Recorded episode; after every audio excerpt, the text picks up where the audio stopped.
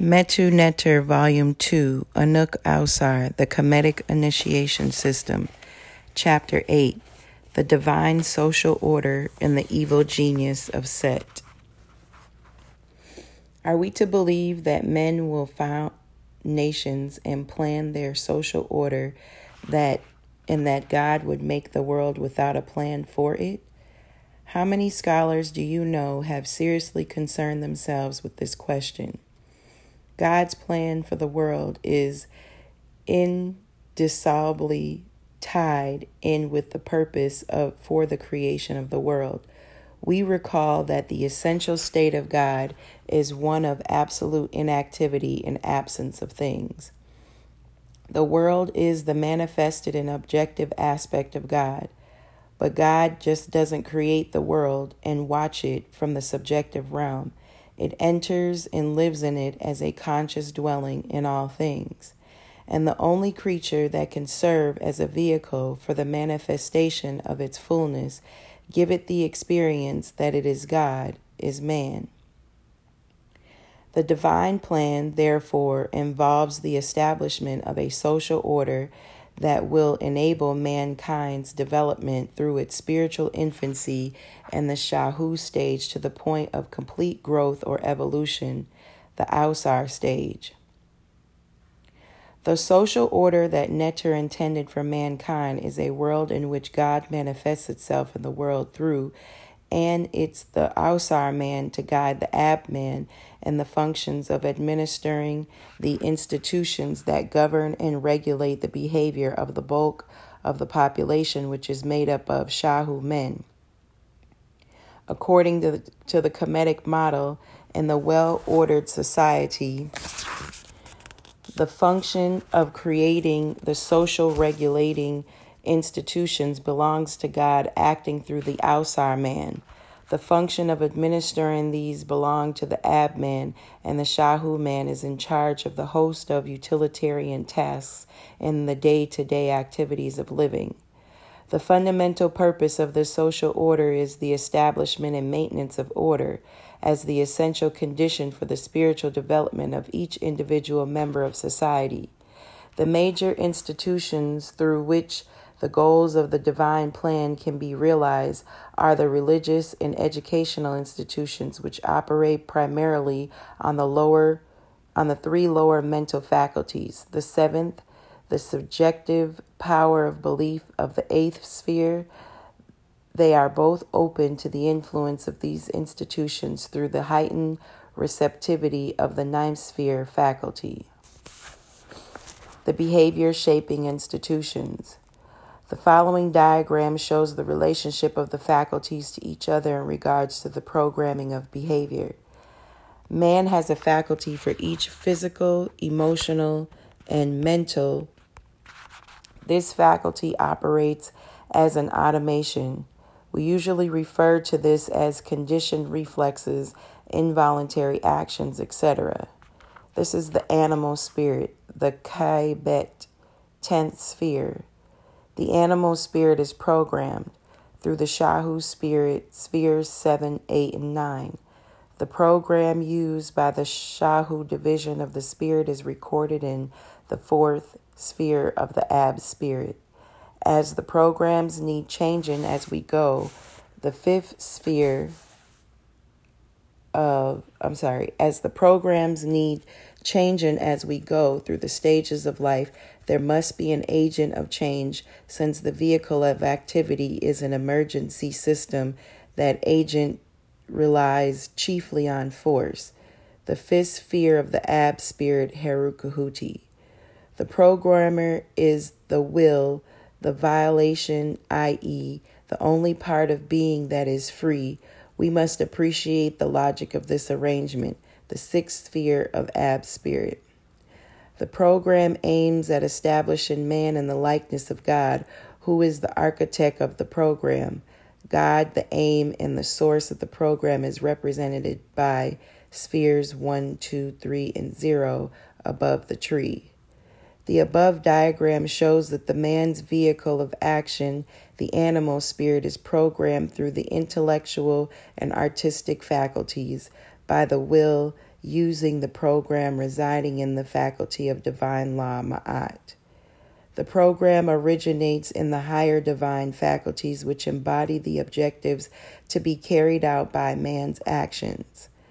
Any effort to establish a successful behavior shaping institution or science, psychology, sociology, religion, government, education, etc., must observe the relationship between man's faculties as outlined any effort to disrupt the proper working of society, obviously for the purpose of oppressing and exploiting people, must remove the controlling influence of the people who have developed their higher faculties.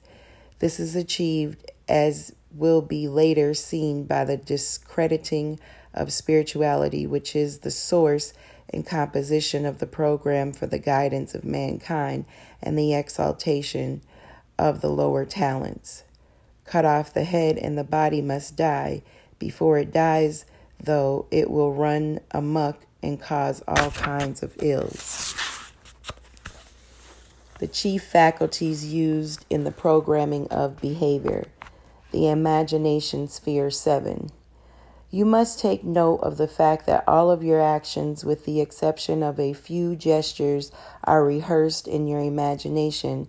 It will prove very instructive to record all of the images that come to you in a given day. You will discover that one, when confronted with a situation, you visualize your response before enacting it and two, you spend a great deal of time visualizing how you respond to the recurrence or occurrence of events not yet present, as well as indulging in the pain or pleasure of past and future events, real or imagined. It is thus that you program or reinforce your behavior. You can verify this fact by consistently ignoring those images or doing just the opposite where allowable. After 21 consecutive days of such consistent practice, you will see that you would have a greatly you would have greatly weakened or abolished many of your behavior patterns.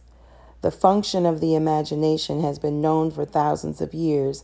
There is even Western scientific confirmation and documentation of this success in curing illnesses. How to manipulate the imagination of others has been elevated to a science. This is art. Yes, it is ironic that Western men, man should set up a false dichotomy between art and science when art is the science of manipulating behavior through the imagination. So much for Eurocentric scholarship.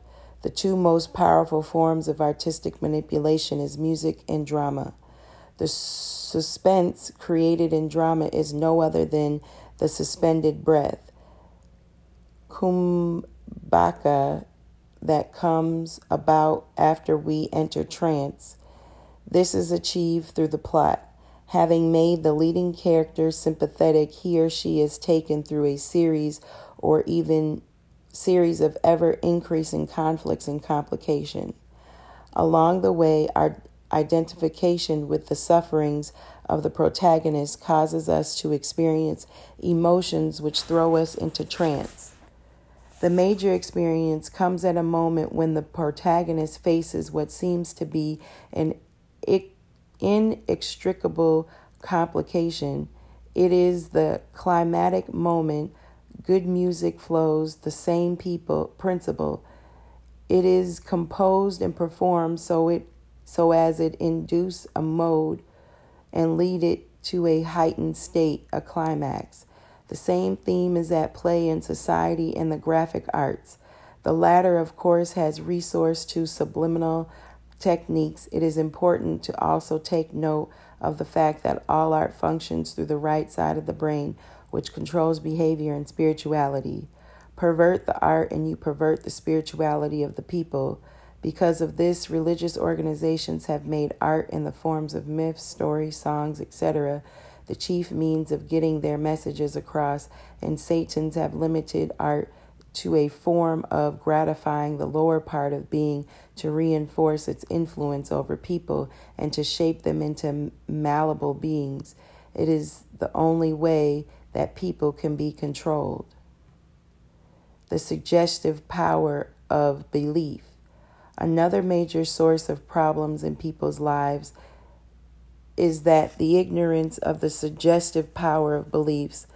Believe that you can do something and it will tend to come true. Believe that you can't and it also tend to come true. The same holds true for things you think must happen, the way you think it must happen, and so on. Hold on to the belief that you don't have a good memory, that you are a clodhopper, that you will never have a good marriage or a good life, that as a people you cannot come together and you will be right. Believe in the opposite and you will be right. The scientific literature is full of evidence of people's ability to influence their behavior and physiological functions through a belief established by taking in an affirmation into trance. If in trance you affirm that you are drinking alcohol when in fact you are drinking water, you will taste alcohol and become intoxicated. It has been known for thousands of years that affirmative statements become truisms when taken into trance or when expressed in a manner that creates, that excites the imagination rhythmically cataphonously, serious, sensorial, descriptive, etc. We will see in the Sebek stage of initiation how a set of affirmations based on each sphere of the tree of life interact with each other to act as a system of correct thinking. There is nothing in Western culture that vaguely resembles it. Instead, people are given a host of haphazard connotated and contradictory affirmations with which to weave their belief systems. Once you learn to see the power of belief, you will discover how people victimize themselves with their own beliefs. Religion. Properly understood in the science of evolving man from his state of spiritual infancy the Shahu state to his or her perfected state, Ausar. We must recall that the word science, which comes from the Latin ser, to know, denotes the system of knowing. The scientist is one who is involved in the study and practice of a subject following a set of rules that confirm and certify the fact that knowledge has taken place. Science gives you the ability to know that you know, a requirement that most people in their scholarly pursuits are oblivious to. A major key in science is the fact of experience and experimentation, and of the three types of men, the Ausar man has successfully experienced the goal of evolution and the means to its attainment. When understood, religion is based on certain knowledge and not faith, belief, or mysticism. The followers of the Ausarian religion are not guided by doctrine or dogma, but by the scientific understanding of human behavior and man's relationship to God. In comparison to Shahu man in religious matters, the Ausar man is to be educational systems with the most illustrious PhDs are to primary school children. If you can't imagine school children running universities, then you can understand what's wrong with the many religions today. In some cases, they have been created. In most cases, they are run by Shahu men. As these are three types of men, there are three fundamental perspectives on religion. As the Ausar man has attained the goal of religious statements, they do not apply to him. His or her life is living embodiment of religion. Religious religion exists then for the sake of the Ab and Shahu man. They have different roles to play and respond to it in different ways. The Ausar man creates religious systems and uses them to develop Ab and Shahu men. The Ab man, given his ability to understand an underlying meaning of ideas, has the capacity to assist the Ausar man in administering to the religious needs of the Shahu man. The Shahu man is the chief target of religious instruction. His essential qualities, selfishness, enslavement to the animal part of the being, segregative behavior, and so on, make up the bulk of the objectivities addressed by religion. Each type of man relates to the religious dynamics in their own way. The Ausar man is religion. His or her consciousness is already in the in the in at one with all things. She he has already developed the ability to intuit the solution of all life's problems and has the capacity to achieve all objectives that are in harmony with the will of God. These attributes qualify as Ausar man for the role of high priest, sage, prophet, and so on. Given the awakened state of the Abman's Ma'at faculty, she he is receptive to the divine law, and the awakened state of the will enables him to live these truths received. These attributes qualify the Abman for the roles of clergy in regards to the Shahu man, given the dormancy of the faculties from the sixth sphere on up. The religious program must appeal to the artistic receptivity of the seventh sphere, the belief functions in the eighth, and the trance functions of the ninth. Recall that these are the faculties through which the animal part of the spirit is programmed. In all cases, the presentations must be emotionally stirring given the prominent role of the animal spirit. Thus, he needs the soul stirring sermons and the music filled revivals and so on. Incidentally, we must not confuse the recitation and drilling of the divine law that is given to the Shahu man with the mandula mandala based model of holistic thinking presentation of divine law studied by the ab man while the former is to be memorized and incorporated into the belief system of the Shahu man. The latter is to be understood and used as a guide to understanding the interrelationship and interdependencies of things in each other and the whole. It is the prerequisite for morality to flow from within the person. We will see the Shahu man needs the external imposition of morality upon his being. Properly understood, for religious process is a program of initiation. It is a developmental process to perfection by the progressive awakening of the mental and spiritual faculties of the individual. We must recall that the making of man in the likeness of God is based on the fact that the man shares in the attributes and faculties of God, same abilities, less power, and less scope of action. The tree of life represents the faculties of man or God personified as deities or angels.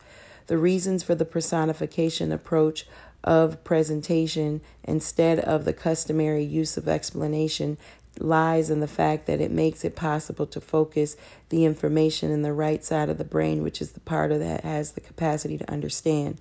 The Kemetic so called myths are right side of the brain presentations of the principles of spiritual psychology. Take Freud's id, ego, superego, subconscious, etc., and personify them and use them as characters in a well unified story, and you will turn out masters of Freudian psychology in one year of college education. Of course, in this case, if the characters come to life, they would point out the faults in his system. Not only does the personified approach increase the comprehension of the material. It makes the material easier to remember, easier to see the relationships between the various factors in man's psychological process, and more importantly, it is pictorial and sensory appeal. Components represent the only way to present ideas to the subconscious parts of the spirit directly in charge of affecting man's behavior. Failing to understand these dynamics, Western man accused Africans of idolatry and polytheism. To be processed by Heru and Shango, the Kemetic and Yoruba personifications of the personal will of man, respectively, to be the state of trance in which the faculty is superlatively dominant at the same time. It is viewed both as human and as divine faculty. Thus, the African, at least with the Ab and Ausar man, is worshiping, is interacting with something within his or her being. To the Shahu man, the divine outside and sep- is is outside and separate from him. This is in keeping with the dom- domination of her thinking by the eighth sphere faculty Sebek, which in character is segregative and unable to perceive beyond the external side of reality. Here ends the reading on page 169, chapter 8 The Divine Social Order and the Evil Genius of Set.